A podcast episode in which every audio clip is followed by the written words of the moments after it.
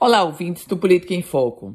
Nesse processo de reta final da fase de pré-campanha, numa fase em que estamos agora vivendo as convenções, começando a viver essa fase de convenção, algumas incógnitas permanecem, expectativas.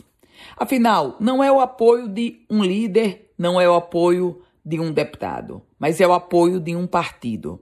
E em que pese o partido não ser personificado em uma pessoa, mas o apoio do partido garante tempo de rádio e televisão.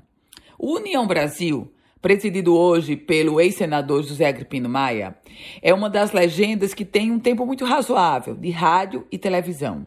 E o União Brasil ainda não se definiu quem vai apoiar, para o governo do estado, ainda não oficializou com quem vai estar para o Senado Federal, em que pese, claro, a tendência é de que União Brasil caminhe com Rogério Marinho, pré-candidato a senador.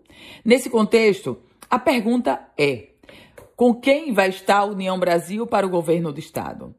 Havia uma tendência do União Brasil subir no palanque da pré-candidata Clorisa Linhares, mas essa tendência já não está tão avolumada assim. E, portanto, nos próximos dias, invariavelmente, até porque estamos chegando na fase de convenção e é na convenção que o partido precisa decidir ou definir o seu rumo, invariavelmente nós vamos conhecer qual vai ser o caminho a ser adotado pelo União Brasil, legenda que inclusive também vem sendo cotada para indicar o candidato a vice na chapa do pré-candidato ao governo Fábio Dantas.